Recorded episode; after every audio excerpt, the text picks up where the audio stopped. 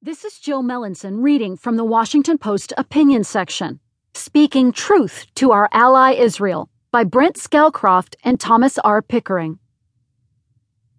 In recent days, the Obama administration has undertaken two significant actions regarding the Israeli Palestinian issue. It refrained from vetoing a resolution at the UN Security Council that, among other things, detailed the devastating impact that Israeli settlement expansion is having on the